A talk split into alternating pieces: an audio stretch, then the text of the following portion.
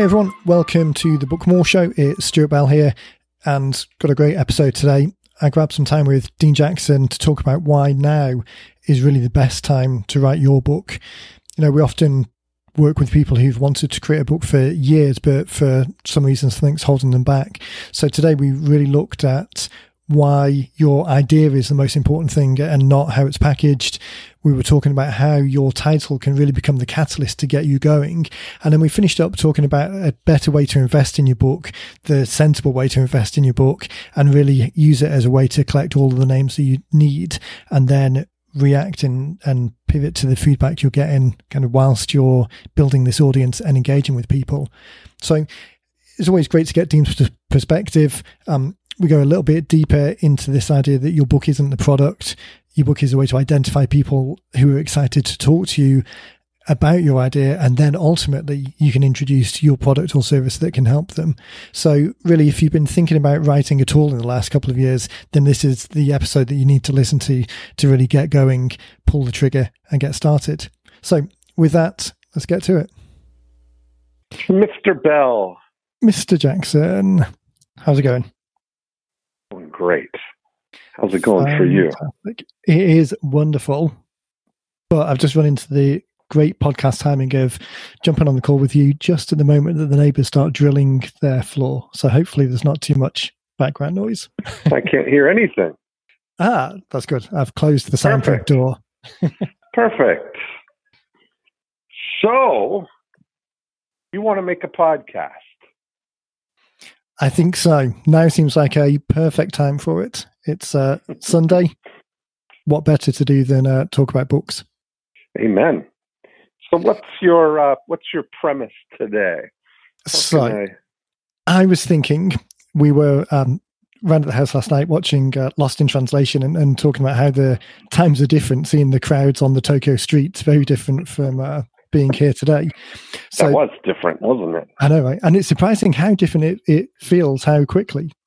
So that got me thinking that we've talked in a couple of shows before about things are changing. There's a, a move to Cloudlandia, but still, I think that now, even in three or four months into this, I still think that now is the the best times, and in many ways, almost the the most urgent times to get your book written. Kind of seize the moment. So I thought we'd talk about that today. And you know what? I believe that to be true. Um, but more importantly, I think there's no time like the present. You know, it's one of those things that is, um, you know, the best time to plant an oak tree is 20 years ago. Right. And the next best time is now. Right. Um, you know, and so the best time to have written a book is in the past. Have one. To have yeah. one and to have it out there getting you into conversations on demand in as as many as you'd like, as often as you'd like, with the exact people who can, you know, be best suited to uh, work with you to get the result that only you can deliver. And so when we look at this now, you know, our whole mission, the way we set up 90 minute books is to make it the fastest, easiest, most pain free way for someone to get that accomplished, right? To mark it off their list. I've seen now, we, we had a uh, I Love Marketing um, episode, Joe Polish and I've been doing um, live Zooms and uh, recording episodes with a uh, while streaming live on Facebook, which is adding a whole new dimension to the uh, the way we do the the podcast. But we had Anna David on the uh, podcast um, just a few weeks ago now, and you know she's just gone through a process of writing her um, her book, um, Make Your Mess Your Memoir. And she's written other books, and we had a good conversation about the the process. And I've I've seen other people now coming on, um, you know, different podcasts or different um, platforms and talking about their process of writing books, which takes months, you know, yeah. of, of slaving over something.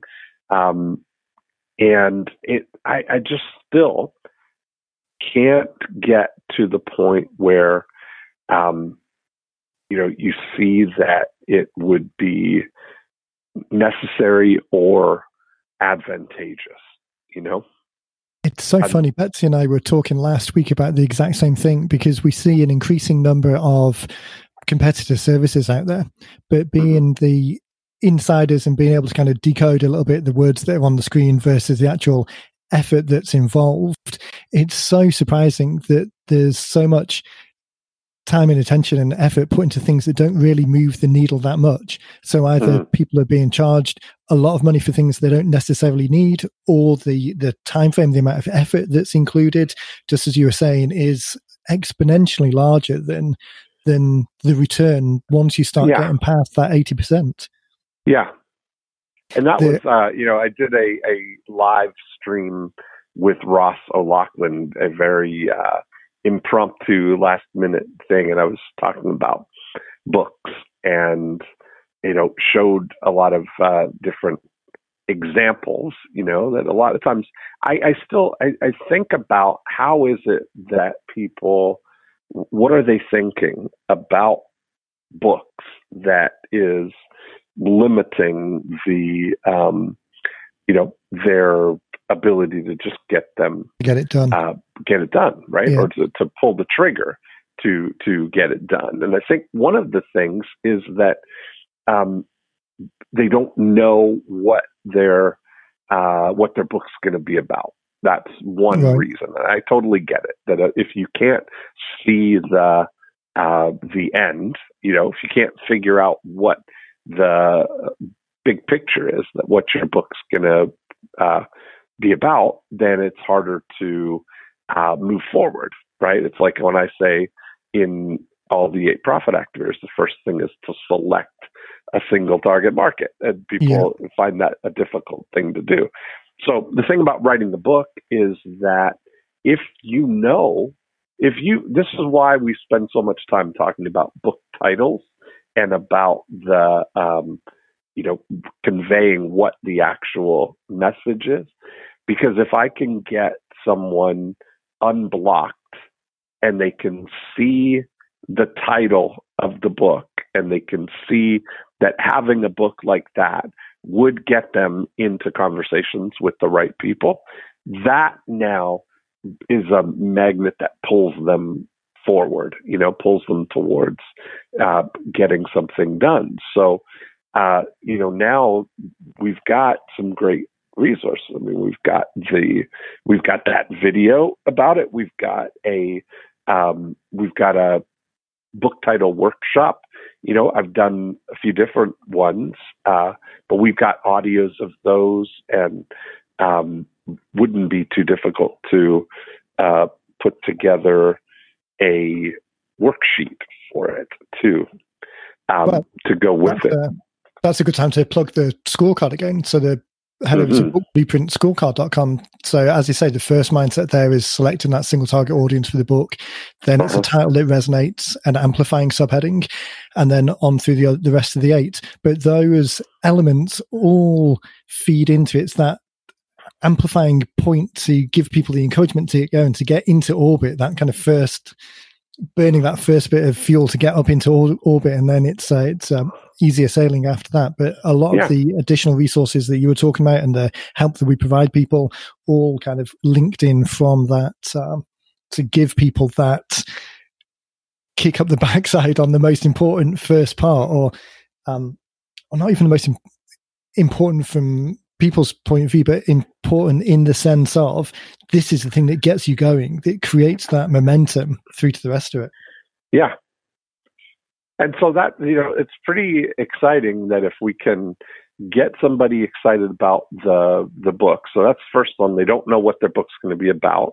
So, you know, thinking about putting yourself in the position of who's ultimately going to be reading your book, who your audience is, and then figuring what's the what's the best thing, um, you know, to what would be the title of the book that they would definitely want to have. Yeah. And and getting that in front of them is a uh, is a great thing. Now, if you've got that, then the other thing that I, I suspect may block people is this thinking that they need to do a big book, that right. they've got, you know, a big, uh, that they've got to have the, you know, 250 page book that's, uh, you know, published and the whole, uh, the whole deal. And makes it dent on the table as you drop it. Yeah. And one of my favorite finds because uh, I really started thinking about it. You know that some of the most impactful books in the history of the world are very, very small books, and I have taken to using the examples of the poles of the Communist Manifesto and Common Sense by Thomas Paine. Both of them very small books. I mean, 30 something pages for the uh, for the Communist Manifesto, uh, and some 80 pages approximately for Common Sense. And when you see them, you know, you couldn't have ignited two bigger ideas than communism and capitalism with you know with books that are you know what we would they would fit under the realm of the 90 minute book uh, structure, yeah. you know? And so that's what I've been saying to people is listen, your idea, whatever it is that you're trying to spread, that's what the that's what the book is about is starting the spread of the idea that the um, your idea as far as its magnificence and potential impact on the world sur- surely falls somewhere between the Communist Manifesto and common sense. I think right. it would be safe it, to say that yeah. your idea, if you're thinking about doing a 90 minute book, would fall somewhere on the significant scale between those two books, right? And that is a, uh, you know, I, I, think I say that to give people um, encouragement and permission you know that that it, it doesn't it doesn't have to be a a big book and i would say there's no there's no there are no small books you know there's a, yeah. a small book it's the you can't hide a big idea I was just going to say it's the idea that is the big or small. It's the idea that's important, yeah. not the number of pages that it's on. That's the absolute truth yeah. you can imagine the ego it, it's difficult to not see it just as an ego issue that people don't want to get an eye or uh, apprehensive about getting an idea out there because of the packaging around it, which really yeah. the book is just the packaging. It, it's really yeah. got nothing to do with it. It's either an excuse or it's um, you're not focusing on the job of work. If the, the the shiny object is the thing that you're most interested in, then yeah get the book out there and then go and buy a shiny object. right. Like I just think of I I heard um I forget how many hours it was somebody said that it took to write their book, right? But it was in the hundreds of right. hours to write the book. Yeah. And I just thought to myself like, you know, good lord, like that hundreds of hours the opportunity cost in isolation is, you know, I, right.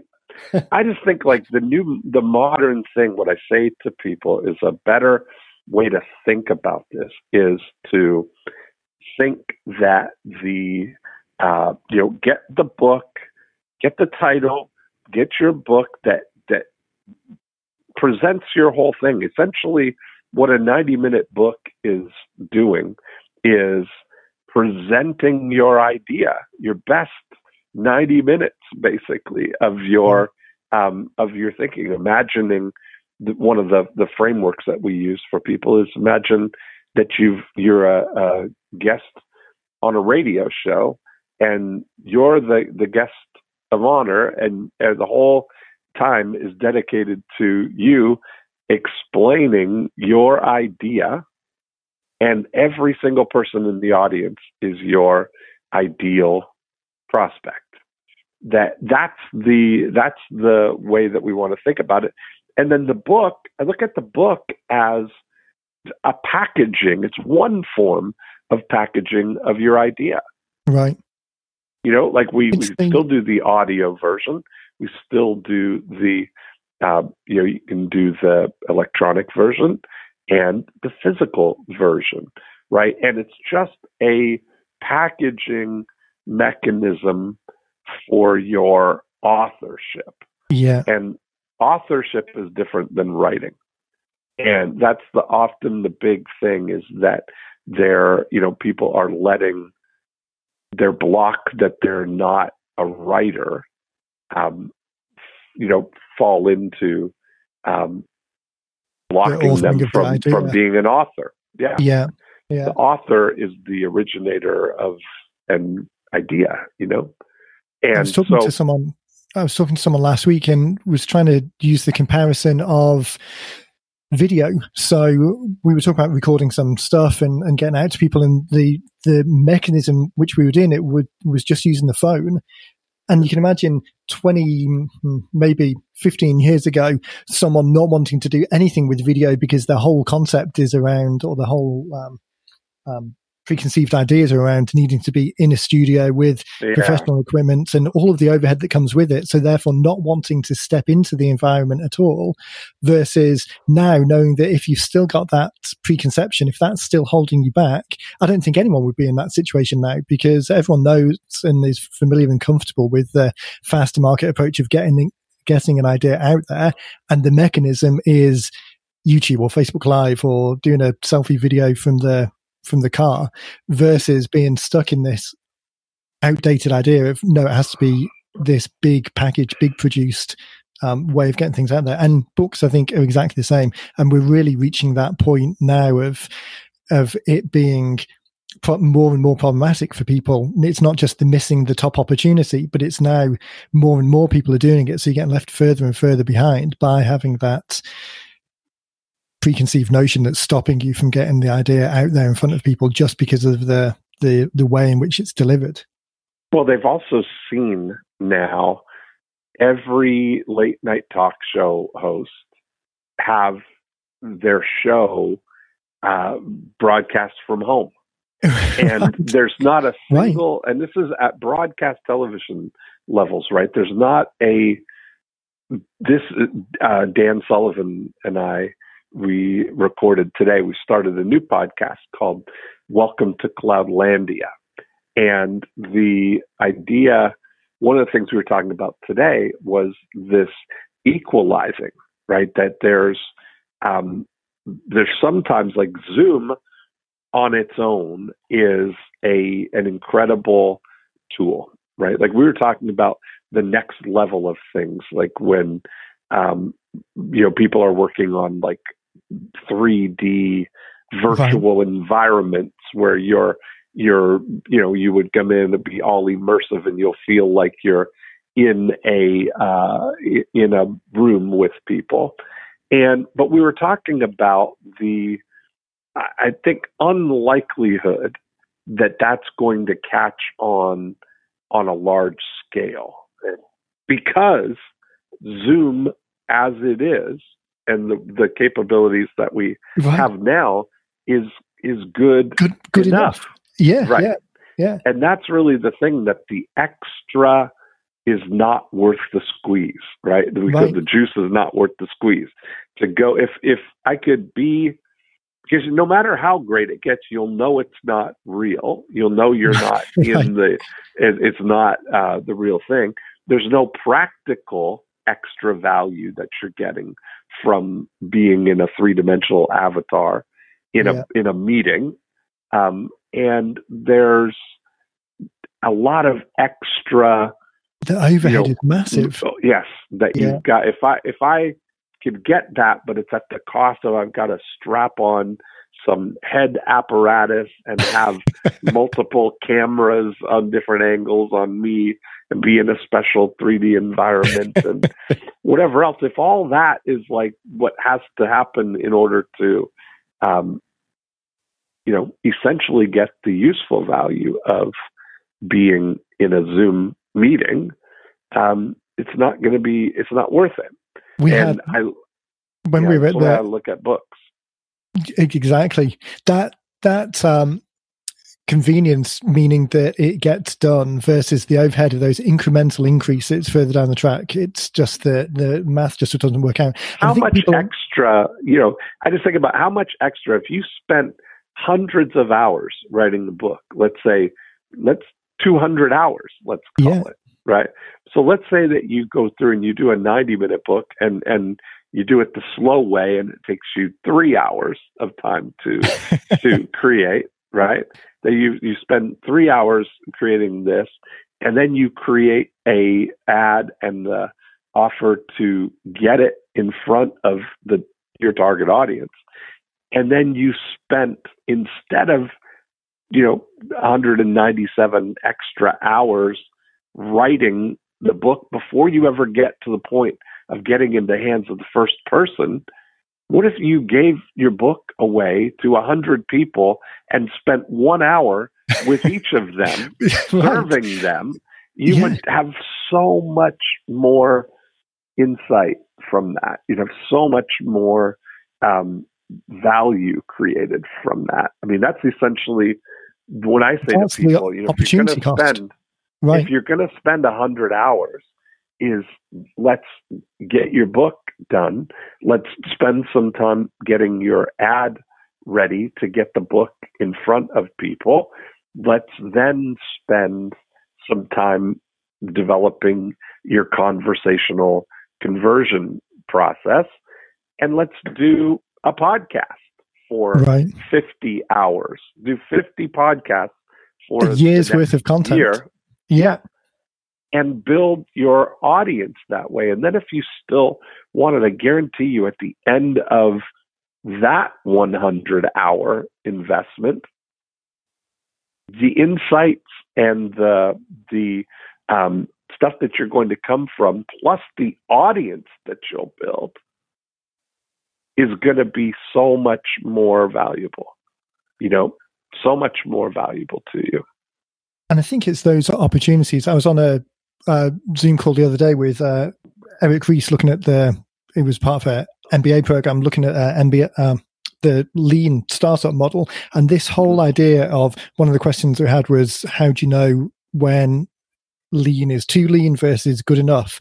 And the answer there was really, it's very difficult as you listen to this call today, it's very difficult to think that you would be in a position where it would be too lean, where it's going to be too thin, because the mm-hmm. reality is we're all over indexed on delivering far, far too much and it's slowing yeah. us down. So it would be very difficult for us to get to the stage where we were going too lean in the other direction. So again, it's a, it's a, a pointless question. It's just a procrastination question that's holding yeah. you back rather than just going for it and, and like I say, that additional time and effort.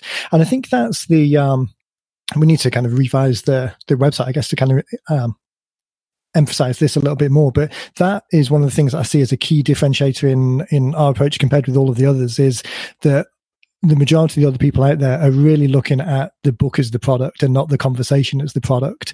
And the time and attention that we spend on those additional elements outside of the actual book creation itself, although obviously that's the that's the the um, the thing that's being created, but it's a tool to start that conversation and getting that feedback from real people, getting something out there in front. Just as you said, I can't imagine a hundred hours better spent in conversation versus just in editing or page layout or grammar checks or or goodness knows what else. Yeah. I was listening to a podcast yesterday. Uh, it was a CrossFit podcast where because quite a lot of their um, athletes in that field have written books. And there was a girl who had a huge weight loss journey. So she'd gone from 500 pounds at her top to I think she was about 250 now. So it's talking about all of her uh, the benefits of movement and just the health benefits. So she was encouraged to write a book through a publishing company in a more traditional sense. And she was saying that when we'd written the first draft, okay, that took a long time, but then we decided to add some um, some uh, hot takes at the end of each chapter, some kind of bullet points that people could read. And that process alone, just going through the chapters in the book, delayed the whole project by eight months, I think she said, mm-hmm. just because it took mm-hmm. that much time. And for those the the the missed opportunity of being able to speak to people for that period of time for something that was of incremental increase uh, it's just it's it's crazy right yeah so that's my take i mean for sure that's the um you know there, i just look at the time is what is the overhead of it you know to get it out into the world and how quickly can it be helping people? I've often challenged anyone who's going down a traditional book path, you know, writing in isolation, a book that they don't know whether anybody's going to be interested in is such a futile thing, right? When I think it would just be such an amazing thing to get your thoughts together, get your outline together, present the big ideas of what your um, what you're talking about in a concise one hour or 90 minutes and package that up to start right. the conversation with people. And then, you know, you're building your audience, especially if you don't have, there's two different approaches to this too, right? That if you don't have a list of people right now, an audience to put your book out to, if you don't have what they call in publishing a platform, right? If you don't already have a uh, you know a list of subscribers, a uh, you know social media reach of tens of thousands of people, um, that is going to um, the the longer that you take to write your book is is even going to impact you more negatively, right? Yeah. But if you don't have that, uh, you're the best thing is to get your premise out and to start using it to build your list. You know, I just look at the money too. Like if people are doing things on a on a um, on a budget where you know you've got a certain amount of money to do something, the the cost of creating these uh, you know fig, bigger books, um, all the overhead and, and cost of that is a lot to get to a point where now you can start just get started it out to right. yeah yeah. Yeah. Because that's just the beginning. Now you've got to have an equal amount of of money to uh to get it out there you know? Yeah.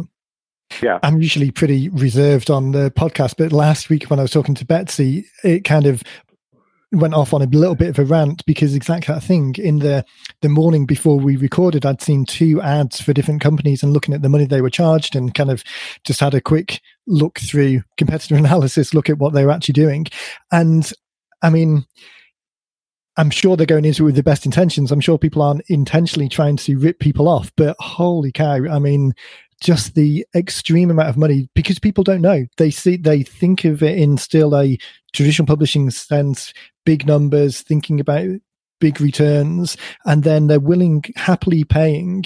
We've had people during our program in the past where we've talked to them 18 months ago, two years ago, and they've spent five did five figures on ghostwriting and, and editing and outsourcing people and, and ended up with something that's practically unusable or isn't uh-huh. finished in anywhere near what they want. And mm-hmm. yeah, God, when you think about the the better use of, of funds, it's um mm-hmm. yeah, that rant's building again. mm-hmm.